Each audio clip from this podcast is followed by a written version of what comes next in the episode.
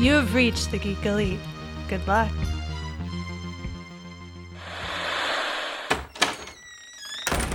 Hey. Oh, hey, Jeff. What's going on, guys? Oh, you know, talking about Superman. Oh, cool. I could talk about Superman. I could talk some more about Superman. We know. I'll bet a few people would want to get in on this. I'm down. You know it.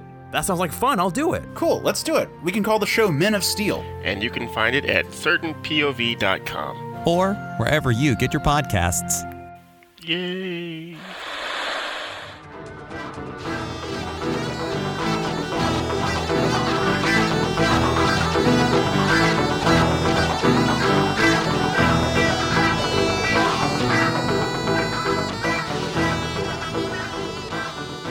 Welcome back for another issue of Imagine If. This week we are continuing our time travel story. Last week we told you about a story from DC Comics called The Greatest Hero of Them All, which apparently ended up being Superboy. Isn't that right, Chris? Yep. Yeah, the final story of the adventures of Superman as a boy, basically. This week, we were going to challenge ourselves to cast that same story in the Marvel Universe and see how it is that that would play out. Chris and I both have a separate story, and we are here to tell you about it. But, as always, before, we are going to talk about what is new on the spinner rack this week for New Comic Book Day. Chris, take it away.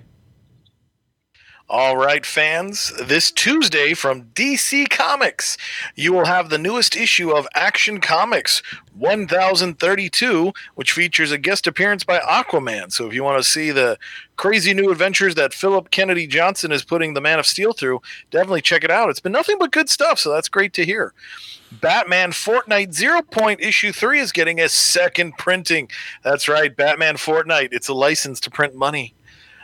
We will be getting a brand new miniseries, Batman Reptilian, featuring the art by Liam Sharp. So Garth Ennis and Liam Sharp are teaming up to give us, I imagine, a Killer Croc story. So that should be interesting. That's what I was going to be falling under the.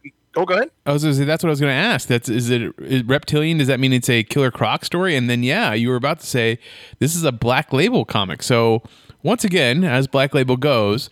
At this point, when it's being created, the story is not part of continuity, but if it is cool enough and people enjoy it enough, it could become part of regular continuity. But then again, DC is doing a thing where it's like, we don't need continuity anymore. We had that whole Crisis on Infinite Earths, made everything in one world, decided that wasn't cool anymore. We're going to make everything multiple. Yep, exactly. If you ask a question about continuity, the question is always going to be yes, with a question mark at the end. Let's see. We're pulling up the official description. So the book is described as what strikes fear into the hearts of those who terrorize Gotham. It used to be Batman, but something far more frightening than a mere man stalks the shadows. And it's after Gotham's villains. How savage must a monster be to haunt the dreams of monsters? Oh, so it's new character maybe altogether. Maybe it is Killer Croc. Maybe it isn't. Not too sure. But, yeah, you take Liam Sharp's crazy imagination, toss it in with the wicked thoughts of Garth Ennis, and put it under the Black Label. Yeah, you're going to have something twisted there. So this is definitely not the book you want your kids reading. Let's see. Yeah, and actually, I'm kind of cheating here. Looking at the Bill Sienkiewicz variant cover, it definitely looks like it is teasing some Killer Croc action, which would make sense. I mean, he's been a villain who's been featured in a movie, so you know it's not too far-fetched that he should get some action. Yeah, I mean, but him becoming a hero or at least going against other villains seems interesting. So, yeah. Well, there you go. That's how he figures out he'll get higher up on the food chain that way, because I like this the Cully Hammer variant. So we see all the movie characters, basically Poison Ivy with her eyes red plussed out, X'd out, Mr. Freeze, Two-Face, Catwoman, Penguin, Joker. We see a little bit of hint of the Riddler. So, yeah, that features all the Joel Schumacher, Christopher Nolan villains, you know, so it's like, hey, you know, so however, Killer Croc is like, I want a movie. in that cover, Batman himself has reptilian eyes, so it makes me think maybe whatever it is that changed Killer Croc is being used to change Batman. Maybe he's doing like a Dr. Jekyll, Mr. Hyde kind of thing. Nobody looks that way, so it's going to be interesting to see what their catch is going to be for this story. So we'll have to follow up with that. Oh my goodness, the cover on this next one you're about to talk about, that has me intrigued. Yes, okay, so Batman Superman issue 19. Ivan Reis and Jean Lun Yang have teamed up, and yeah, we're going to see the adventures of Cowboy Batman and Cowboy Superman. So it looks pretty wild. You know, honestly, I would have to say, Mitch, with your love of movies, I think this current run by Gene would be perfect for you, because since he's gotten on the book, he's definitely homaged the golden ages of Superman and Batman, but not just in comic book form, but in like TV movie format as well. So it's kind of traveling along through a cinematic phase, a television phase of Batman and Superman as they're moving through time. So I don't know if it's them actually moving through time or if it's like, yeah, here's the Superman and Batman of Cowboy era or whatever the case may be. So it's definitely interesting. The sad news, though, I did find out with our recent release of DC Solicits that this series is coming to an end. So maybe this will just be one of those trade paperbacks to pick up to check out the adventure. But if you want to give Gene and company some love, definitely pick up these issues before it ends. Then we have the big one. Checkmate is back. That's right. Brian Michael Bendis and Alex Maleev have brought back the Checkmate group. This time we are featuring Director Bones, Manhunter, Lois Lane, Green Arrow for some reason. And I think this even prompted me to text you. I was just in such a weird, mind-blown idea. Like, wait, here's this think tank of all the greatest spies. Lois Lane, The Question, Damian, Steve Trevor, Manhunter, Bones, and Talia. And for some reason, oh yeah, let's put Ollie in there. And I'm like, I don't think Ollie is he doesn't have the temperament to figure something out. He's just like, I'm going to fire a boxing glove at it because I'm that upset. So, yeah, so this will be interesting. This spins out of Leviathan, so Bendis' big opus in the DC universe. So if you want to catch some of the new stuff there, definitely check it out. And there's a new character, Damian Rose. So this should be interesting to learn about what's going on with Damian as he hunts down Lois Lane. So that means some Superman action will be involved. There is a nice Matt Taylor variant cover, so I thought this would definitely be pretty cool for you, Mitch. This Green Arrow, I don't know, being analyzed or oh yeah, it looks pretty cool. Yeah, so there you go. You got two covers to pick up this week, buddy. More to come on that in a second. So we've got moving along, Detective Comics 1038. Huntress, the Helena Wayne version, will definitely be playing up a lot of new story arcs here. So definitely check this out because there's going to be a lot of plans for her later on in the year. Harley Quinn issue 4 will be out as we see the lovable laughing lady take up Solomon Grundy. So that should be interesting to see. And if you're collecting, Chris Anka will be providing a Pride Month cardstock variant. So definitely check that out. The big moment is here. Infinite Frontier. So Joshua Williamson will be teaming up with artist Zermanico, and they'll be exploring the Omniverse or whatever it is they're calling it. I forget, but this is going to be huge. And I will say this. I did a sneak peek. I didn't write the review on this one, but I did a sneak peek of this issue. Roy Harper fans, pick it up. Ooh. Pick it up. Yeah. Green Lantern fans, pick it up if you're invested in the emotional spectrum. Maybe I've said too much. Maybe I haven't said enough, but I'm looking forward to this book. So I hope Joshua Williamson definitely sticks the landing, because I think there's a lot of cool stuff that can be played here. Justice League issue 63 will be out. Brian Michael Bendis and Ram V will be taking the League on some extraordinary adventures. And as we can see on this cover, it looks like Black Adam will have to be proving himself as he's chained up. And we're going to be exploring why the League is looking at him and Naomi for potential membership.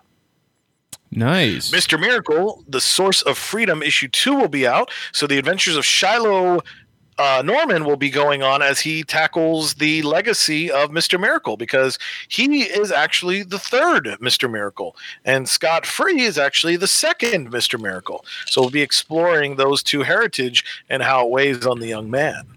Robin, issue 3 will be out, so a lot of people have been loving this Fight Club Island that's been going on, and there's a special cover B variant by Francis Manapul, the cardstock variant, which has a big return of a character that Mitch loves, so Connor Hawke is back. I can't wait.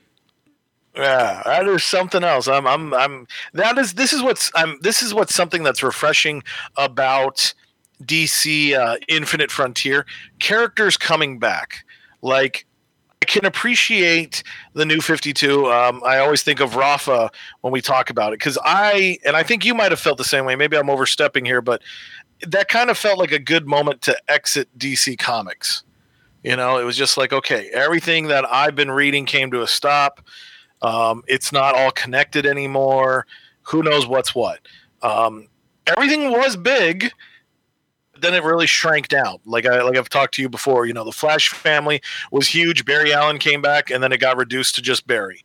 Luckily, the Green Lanterns were rolling high at that point due to the emotional spectrum. But the Superman family got hammered hard. Luckily, the Bat family survived, but some of the characters went missing.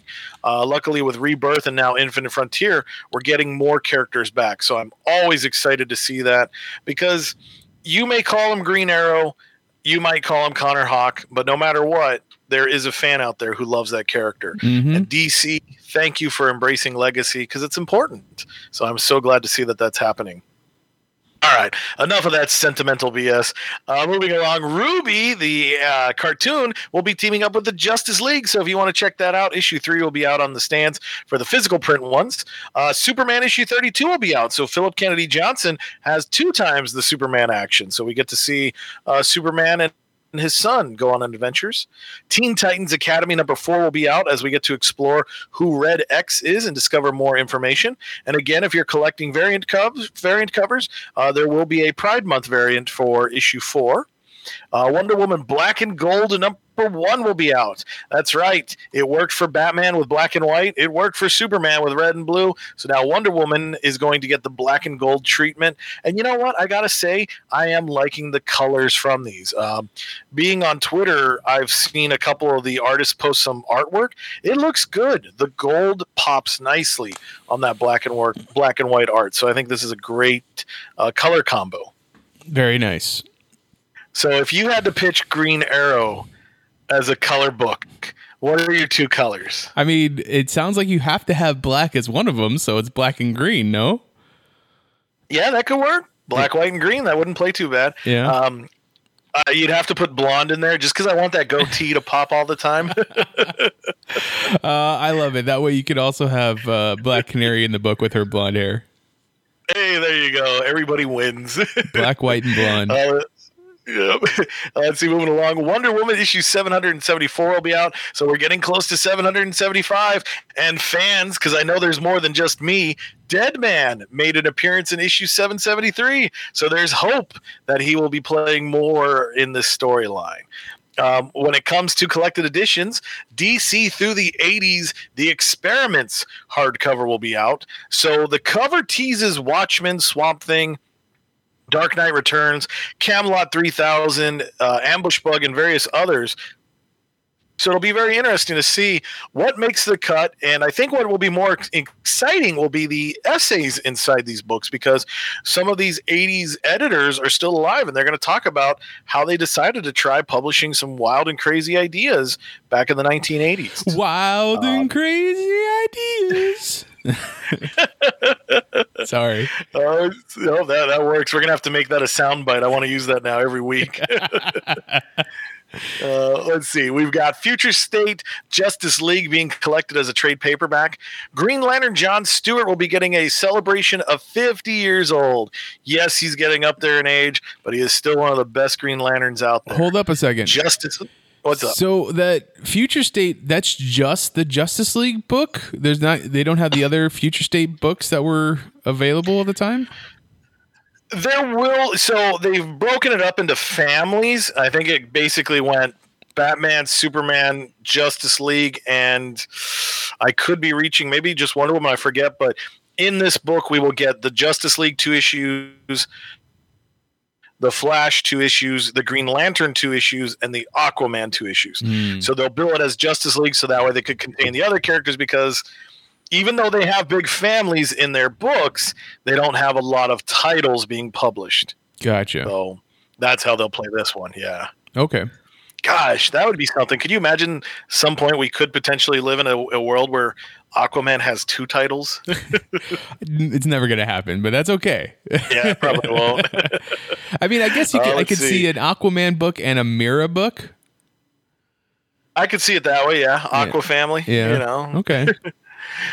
Let's see. So this is going to be a big one. I highly recommend it. I enjoyed this series. Justice League, the New 52 Omnibus, Volume 1. So Jeff Johns and Jim Lee kicked off the New 52 era with their Justice League number 1, which led to a origin update. So this was the moment we get Cyborg on the team, and this is pretty much kind of the hope for the movie. It got lost in translation, but that's okay because most things do when it comes to DC movies. But this this omnibus will take us all the way from the first arc, basically moving up to the Trinity of Sin. So I think they'll probably get this collection in 2. So if you want to get a great run on Justice League by Jeff Johns, definitely pick this one up. So if you head to your comic shops on Wednesday, Amazing Spider. Oh, just a second, because you were talking about with what was it? Wonder Woman 773 had the appearance of Deadman. I wanted to bring up, since we were having a conversation before we started recording, and so a little behind the scenes, folks. We were talking about the actor Adrian Brody and who he could play in the Marvel Universe, but. Adrian Brody as Deadman? I think I kind of dig that idea. I'm not totally against it. I don't feel it, but he would be a good pick for it. I think he's got the body type. The only hard part would be height, because typically acrobats are shorter folks. Fair. But I mean, he's got the chops. I think he could give me that angry young man who then eventually finds the joy of life and becomes a happier person for it. So it's not a bad pick. Okay, I just wanted to bring that up as one of your top characters. How would you feel about Adrian Brody playing the role? Yeah, that's not too bad. There you go. So hashtag Adrian Brody is dead. We trend it now. Oh wow, that's it. It's good. It's gonna be a good one. All right, let's see. So yes, this Wednesday from Marvel Comics, we will be getting Amazing Spider-Man issue 69. So the Sinister War is going on right now, and also. I don't know if people are going to be excited about this or not, and I don't mean to sound too cruel to Nick Spencer, but Nick Spencer will be leaving the Amazing Spider-Man book, so it'll be interesting to see who they will announce as the next creative team. And I believe with the legacy numbers, we'll also be approaching a giant anniversary issue as well, maybe 750. So, but he's been on the book for quite a while, so... It'll be very interesting to see how he wraps it up. Can I also ask you a question? After Steve Ditko, do you think of Mark Bagley or Badgley, however you're supposed to say? I think it's supposed to be Bagley as like the quintessential Spider-Man artist? Oh yeah, no, I definitely do. But it helps because of the era we grew up in. True. Mark Bagley is fast. Yes. So he tends to be on a lot of Spider-Man books. And when I say fast, I do not mean that in a disrespectful way. The guy is fast. Like, he produces quality artwork. I mean, he's the only guy I've seen that could probably do a weekly miniseries and ship it on time. But I mean, when I think of the Clone Saga, he's there. Ultimate Spider-Man. I mean, he darn near did every issue. So it's very exciting. So yeah, he's definitely, I mean, I personally, if I even had to choose between a Ditko Spider-Man or a Bagley Spider-Man, I'm going to go Bagley. So, you know, he's way up there in my Hall of Fame Spider-Man artists. Do you have any other, I mean, obviously Todd McFarlane is a big Spider-Man artist for a lot of people. Do you have any other artist up there that is a quintessential Spider-Man artist? So I definitely appreciate John Romita Sr. I think his Peter Parker is definitely kind of one that's definitely stuck in my mind. Oh gosh, I'm trying to think of names now, and like my encyclopedia must be low on Wi-Fi because I cannot picture anybody. I know my one of mine is oh man, I just dropped his name. The artist, Humberto Ramos. I always think of his Spider-Man run because that was when I was reading Spider-Man the most, I think. There's also, well, I mean, for some people, John Romita Jr. is a big pull, right? Yeah. Actually, it's fun because normally I don't care for his art, but I think with him teaming up with JMS, the writer, that was a great era. So I can make the excuse for it. I can allow it. Let's see. Gil Kane. I was just thinking about that. Gil Kane was actually a big kind of Bronze Age era artist on Spider-Man. He drew the classic, the night Gwen Stacy died. So that was one of his big ones. Okay. Ross Andrew. He drew Spider-Man for the big Superman-Spider-Man team up. Let's see. It's funny. I pulled up artists, but they still list the writers anyway. Yeah. Eric Larson. I forgot he drew some Spider-Man, so there was some stuff there. Oh man, I'm trying to find. It was a specific artist. Sadly, he just passed away. Gosh, I feel like such a jerk. I can't remember his name.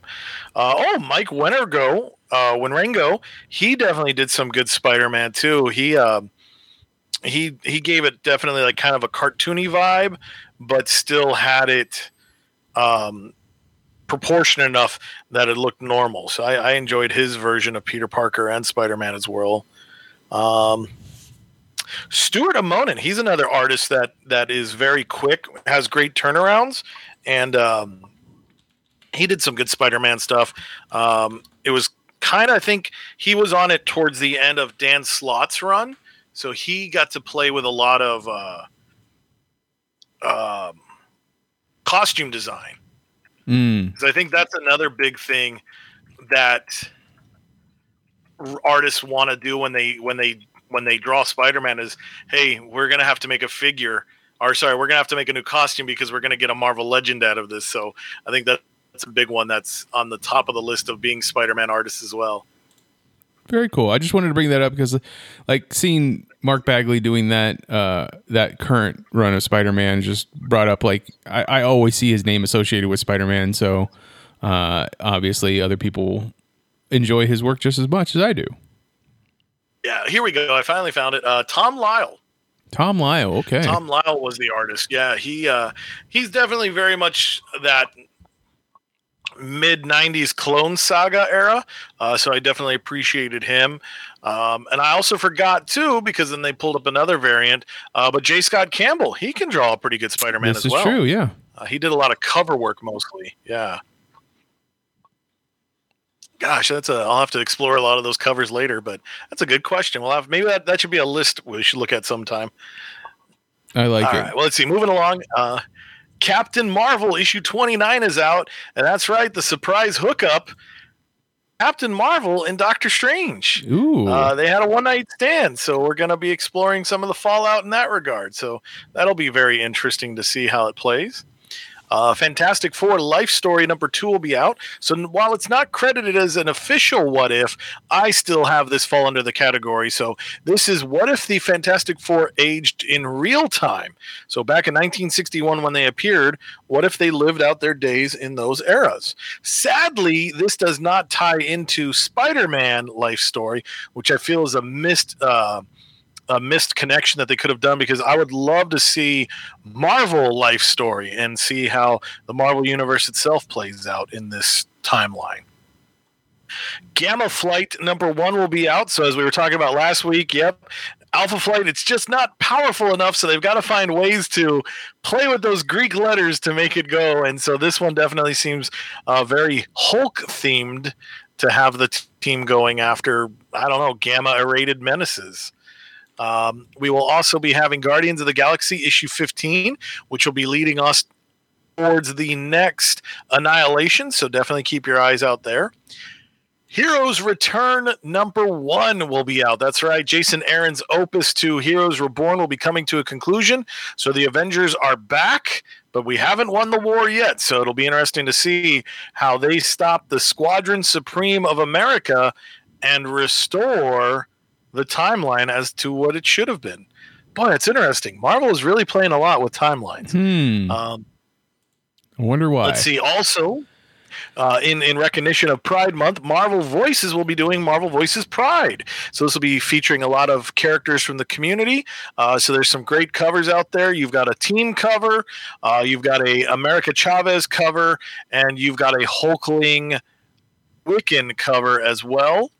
And I'm not too sure what two characters are on this cover D, but Chris Anka will be drawing some more.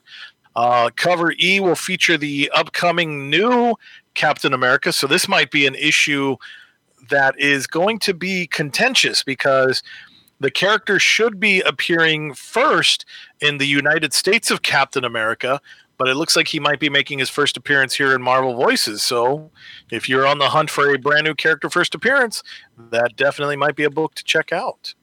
And they've got enough variant covers to take us all the way to the letter M. Ooh, wow. This month's cover is brought to you by the letter M. Reptil is back in his own little series, so definitely if you want to support the boy who can turn into dinosaurs, definitely check this out. Sword issue 6 will be out, and as we saw from Planet Size X-Men, there was a huge revelation, so we'll definitely be seeing some of the fallout from the Hellfire Gala. Silk issue 4 will be out, continuing the adventures of Cindy Moon. We've got Web, W-E-B, of Spider-Man, #2 out as well, if you want to explore more the science side of Spider-Man. Way of X, issue 3 will be out, and I can't look at Nightcrawler the same anymore. Yeah, no, you can't. That image was going around the internet this week. Yeah, so maybe we'll tell you about that. Let's see. Wolverine issue 13 will be out, which also ties into the Hellfire Gala. We also then have X-Men Legends #4 with Luis and Walt Simonson coming back to the classic X Factor. So if you want to revisit those mid-'80s days, definitely check it out. As for collected editions, King in Black, Return of the Valkyries will be getting collected in trade. Marvel Masterworks will be collecting Uncanny X-Men Volume 13. And I'm so excited about this because now I no longer have to buy Uncanny X-Men Masterworks anymore. I've been collecting these things since they were $50. Now they've jumped up to the $100 mark. Holy moly, that is a price. But this takes me to issue 199, which is the last Cyclops issue of Uncanny X-Men, where him and Storm have the big duel. Actually, I think it's 201. And fun little trivia fact about issue 201, this is where we first meet Cyclops' baby son. So a lot of people try to argue that should be considered the first appearance of Cable. So it's tough because at the time, I don't think they were thinking of him as Cable, but technically it is. So wild stuff there. Miles Morales' Ultimate End graphic novel will be produced. Silk Out of the Spider-Verse Volume 2. U.S. Agent American Zealot will be collecting the recent Christopher Priest series in trade paperback. And then X-Men Epic Collection Volume 19, Mutant Genesis. So this will take us from the spread out X-Men universe and then reuniting it under the brand new launched back then in the 90s, X-Men #1 by Claremont and Lee. And that is your spinner rack. Wow, that is quite the spinner rack for this week. Okay. Now that we've talked about what is new, let's talk about what is ours. We have decided to create a storyline that mirrors the DC comic storyline of the greatest hero of all time, which, Chris, I think we're going to have to go through those numbers again. It was Legions of Superhero number 37 and 38, as well as Superman number something, and then Superman #8, I believe, and then Action Comics like 359, 359 or 391, 391. That's right, 591. There we go, 591. We were close. Yep. So Legion of Superheroes 3738, Superman from Volume 2, Issue 8, and then Action Comics 591. So those four issues tell us the sad, tragic finale of Superboy. So if you tune into last week, or if you'd like to go back and listen to that story, we will we give you the rundown on what that whole four-issue story arc contains and what it is that how it restructured somewhat of the Legion going forward from that point, because the Legion kind of exists outside of the timeline, which with also knowing all of the timeline of the DC. Time Trapper is a very interesting villain for them, especially since they deal with time travel so much, because the book takes place in the future. So for it to be related back to us, they have to come back to the past a lot so that we are more interested in them. In that storyline, though, we get reconnected to the Superboy that they first visited back in, I don't know what year that comic book was published, Chris. Not in the 50s, early 50s. The early 50s. So them getting to revisit the character that essentially was the reason why the Legion was created is a big, big pivotal story. So let's go ahead and get into the Marvel side of that story. Chris, why don't you go ahead and go first? Okay, so we are making our own version of this. So I decided to challenge myself and look for a character who has a complicated history like Superboy. Superboy, as we've known him, was originally Kal-El, Clark Kent, and these were the adventures of him as a boy. But when DC restarted itself after the Great Crisis, John Byrne didn't feel Superboy was a worthwhile character because we know what's going to happen to him. He's not going to get killed. He's going to survive to grow up to be a man. So I looked at Marvel and I asked myself, who is a complicated character? And that's not too hard of a question to ask. But I was drawn to this one because it's actually so Mitch knows me very well. I have my 7. I've always been fascinated by that number 7. I think it's a great number for a team, but this character almost made the cut. They definitely would have been, they'd be my number 8. And funny enough, I kind of consider them to be the Tim Drake of the Marvel Universe, but I'm looking towards Vance Astrovic, AKA Justice. So Justice is quite the interesting character. We first meet him as Marvel Boy when he first appears in Giant Size Defenders number 5 all the way back in 1975. He was just kind of a pop-up hero here and there. And at the same time, they also had Vanstro Astrovic become the character Major Victory. And Major Victory makes his first appearance in Marvel Superheroes number 18, which is the same issue as the first appearance of the Guardians of the Galaxy. No, not Chris Pratt, but it did feature Yondu, but he wasn't your daddy just yet. So in this case, I thought that would be great to play with this character. There's even a Marvel, like, what if or what though, where they play with the idea of these two characters meeting, because for some reason somebody messed up. It was like, yay, let's take this character and have them be the same thing.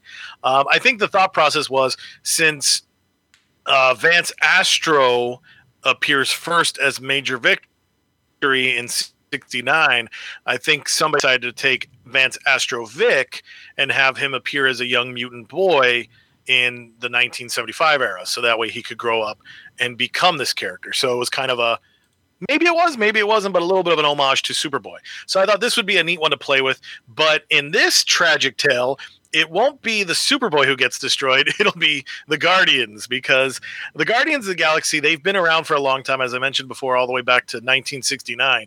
But nobody really cares about them. Like, if you look at their first promotional art, they look horrible. One guy is wide with a giant bowl for the head. The other guy looks like a giant crystal. You see the beginnings of Yondu. And the funny part is, on the far left of this group shot is Vance Astro, the character I like, but he does not look anything cool at all. He looks like a purple guy with blue arms. Eventually, they do redesign him to get that kind of Captain America look, but obviously that's because he's wielding the shield. But anyways, so Let me address the questions first. So, who is the Legion, the team from the future? I plan on taking the Guardians of the Galaxy for that namesake, because originally they were created to be a future set of heroes. Let's see. They were supposed to appear... Let me find a year. Yep, they appear in the year 25,000 plus. So we definitely see a lot of, what would that be, the 26th century? Mm-hmm. I always forget if it goes up or down, but anyway, so yeah, so they're well ahead in the future.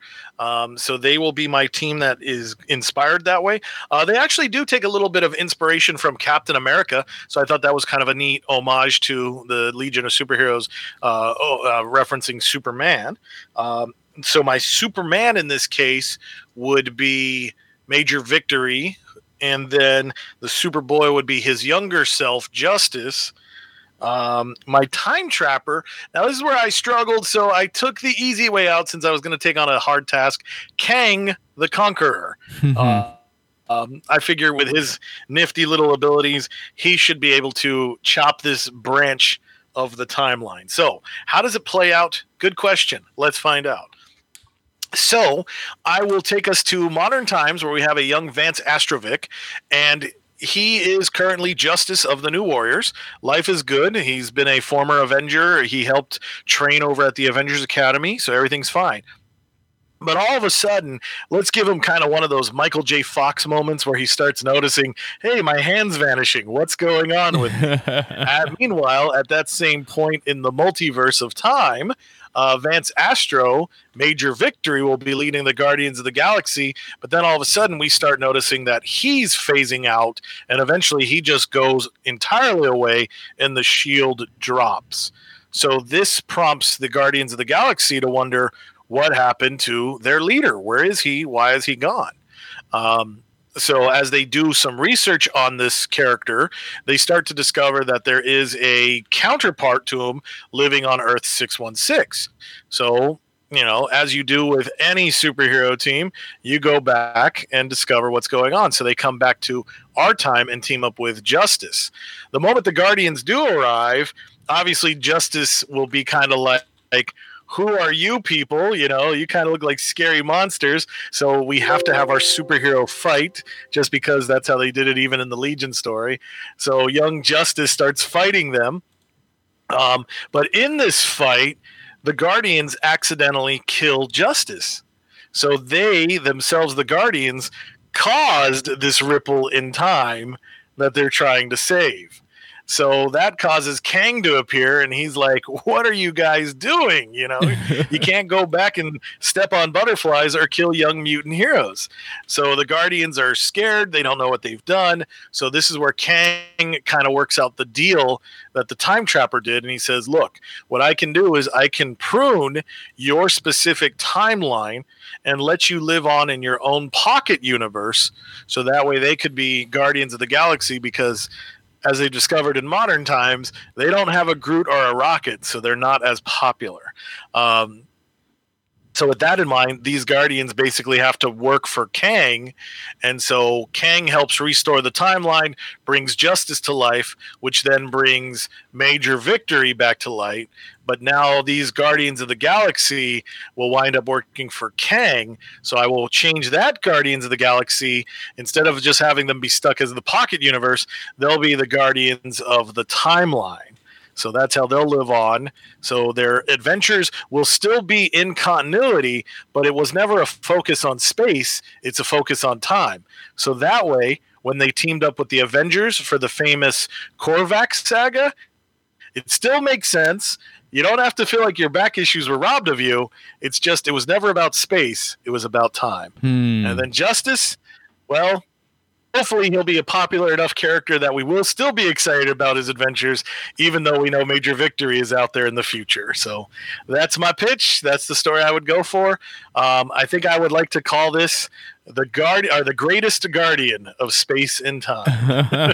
I like it. That's a good one. I mean, there's so much going on with the Guardians, so I love the fact that you have this storyline happening, and and bringing in King the Conqueror, obviously. I mean, yes, it's the time traveler that we all kind of expect, but there's a reason for that. He is the Marvel time traveler. He's the catalyst for so much. So I'm enjoying this. Yeah. I figured he'd be. I mean, obviously, he's going to be very popular very quickly here. And when I think of characters, like, it's interesting because, like, I've been thinking on the side, and I was like, who would be a good DC version of Kang? So my mind initially went to Vandal Savage. But Vandal Savage lives through time. He can't decide to go back and forth. So I think that's what helps Kang kind of pop out from other time-traveling characters, is that he is always going to be relevant, but unfortunately, because of his relevancy and people wanting to play with him, he has a ton of back issue baggage that's caused him to be other characters. But yeah, I like I said, he was the easy way out, but I think he'll be the worthwhile way out. And also, if this ever became a thing, it'll help sell. So, you know, you can't hurt when you bring in an A-list character. That's right. That's absolutely right. All right. Good choices there, Chris. All right, so what about you, Mitch? What adventure will you be taking us on? All right, so if you've listened to this show in the 207 issues that we've done so far, plus all the extras. You let it slip. You said 700. That means you are a time traveler, Mitch. Oh, maybe. Just maybe. I am the time trapper in the story. No, in the 200-plus issues of our show that we've done, you have known that I am a big fan of the MC2. So we are going to Marvel 982, I believe is what they've designated that particular Marvel Universe.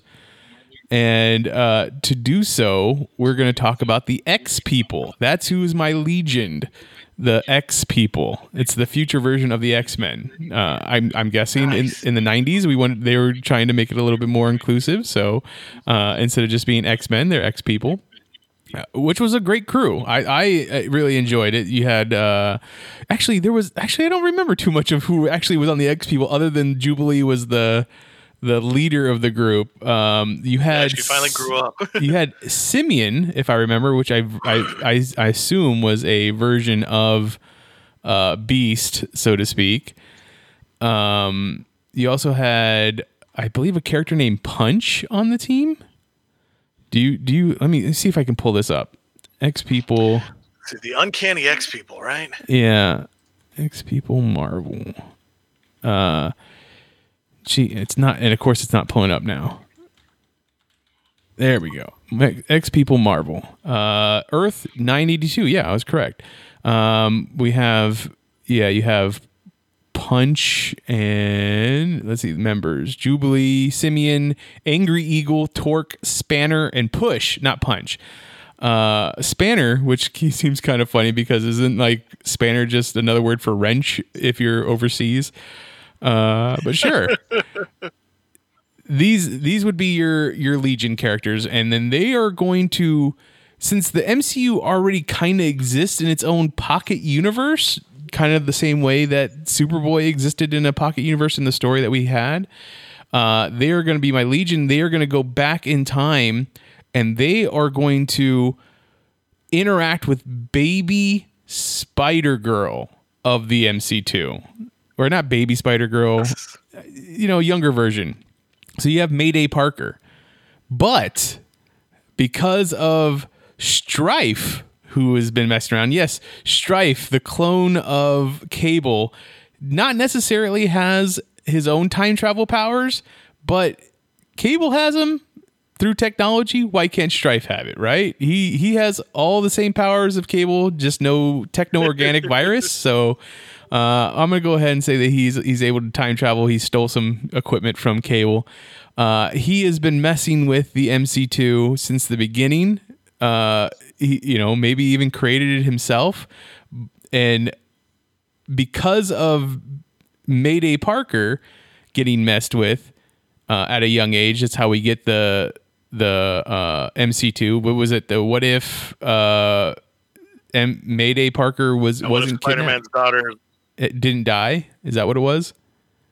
Yep. Yeah. So he created that, which then caused what was the new Spider-Girl's name? Anna May to be not created or created. So that's my Superman to this story is Anna May. We're going to have the two Spider-Girls team up, or Spinneret if you want to call Anna May Spinneret instead of Spider-Girl. But the two of them did show up together in the Spider-Girls shoot off of Spider-Geddon 2, I want to say, or is it just Spider-Geddon?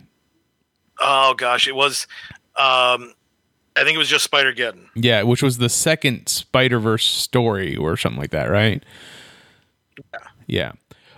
So then, yeah, the idea there is that instead of having to say goodbye to just Mayday Parker, our Spider Boy in the story, the whole MC2 dimension has to say goodbye. So we are going to have our Anna May say goodbye to what she is now considered a sister and another world that is something that she might have felt more, not more accepted into, but like the world that the MC2 exists in definitely embraces the mutants more than the version that we got in, what was that storyline called? It was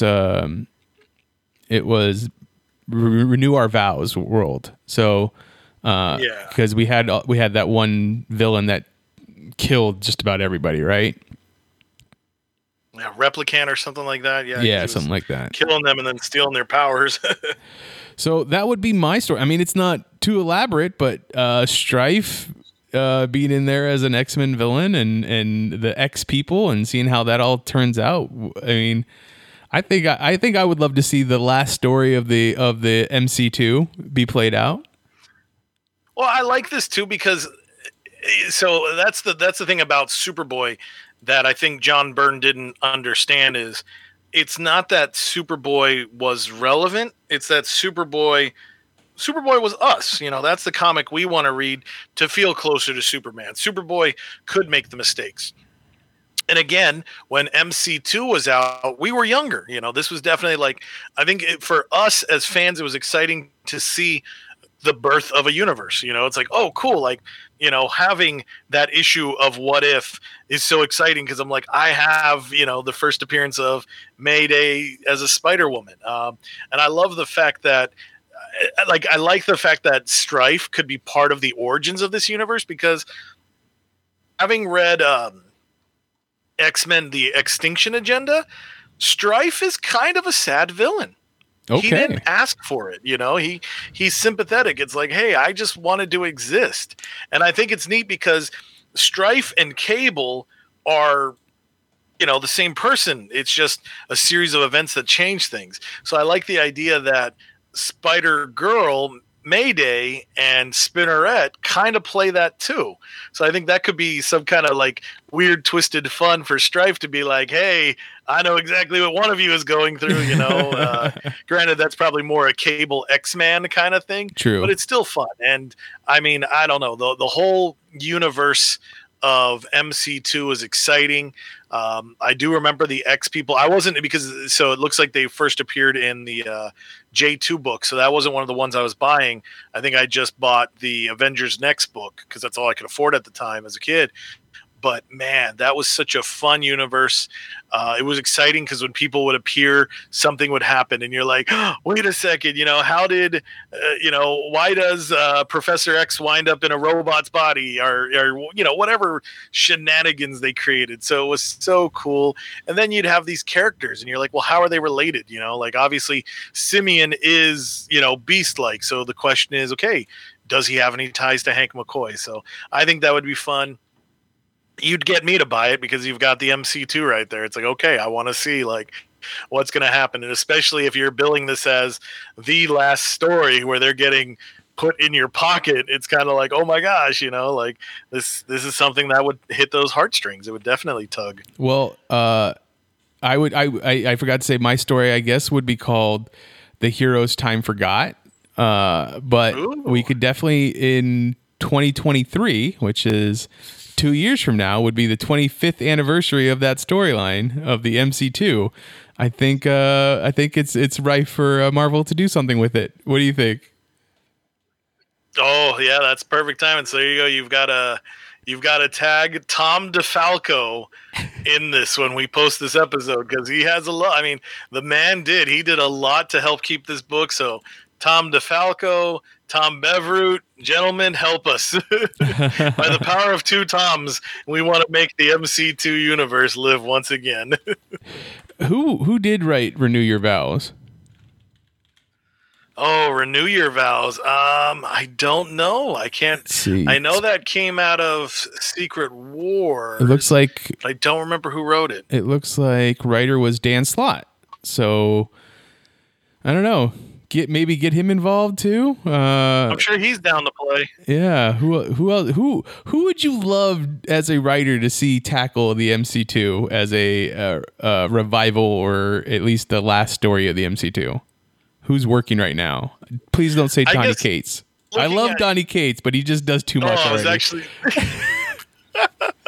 I was actually going to say Donny Cates, just because he has a history, though. Like when he comes in, he gives a depth to his characters. Fair. So it would be wild, you know. But okay, I guess in that regard, I mean, Dan Abnett and Andy Lanning. I'd love to get those two guys. I hope I wouldn't be overstepping my bounds, but it'd be great to reunite those two. Because when they work together, they do magic. So that'd be kind of cool to get those two guys like, hey, let's mend the bridges and let's make some amazing comics. I think that would be great.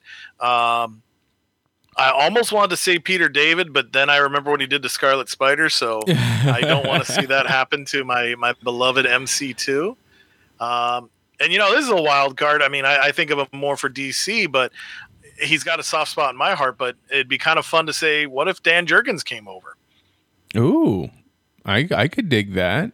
So then that's my story. Other than yourself, who would you love to see write the further adventures of Dan or Vance Aktrovic?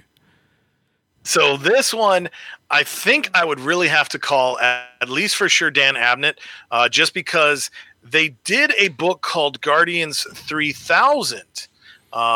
If I remember correctly, I think Dan Abnett was a part of it. I don't know if it was Andy Lanning as well. But those two could really get onto it. And if not, I would really love to have Don. You mentioned him earlier, but Dan Slott, I think he would be great to come in and just like, okay, you know, I'll buckle my seatbelt, but everything is let loose. Let's see what happens. You know, what does this guy do? So I think that would be really fun to see him play in that universe. All right. Well, there you go, folks. Those are our two stories, our versions of the hero, the greatest hero of all time, told by DC Comics in the Marvel Universe. If you have a better story or a different story, or you want to talk to us about any of the comic books things that we talked about today, please come find me on Twitter. I am at Mitchipedia GEM. GEM stands for Geek Elite Media. Chris, where can people find you online? You can definitely find me on Twitter as well. My handle is Stuff I Should Say, should being spelled SHUD. And then check out geekelitemedia.com for my writings, as well as AIPTcomics.com for my reviews. The rest of Geek Elite Media is at Geek Elite Media on Twitter, at Geek Elite Media on Instagram, and Facebook.com/Geek Elite Media is our Facebook page. As Chris mentioned, check out our website, geekelitemedia.com, for archived episodes of this podcast and other podcasts on our network. Check out our Patreon page. Chris and I did a whole rundown of episode 2 of Loki that is available only to our patrons. So please, patreon.com/Geek Elite Media. And if you listen to us on a podcast, for an extra $10. Yes. I was going to say, for an extra $10, Mitch and I will come over and directly explain it to you. And if you listen to us as a podcast, whatever podcatcher you use, please rate and review us. It helps spread the word of our network. Next week, we are going to be starting our Black Widow month because a Black Widow movie is supposedly finally coming out. So if you want to get... That's right. Check your multiverse, fans.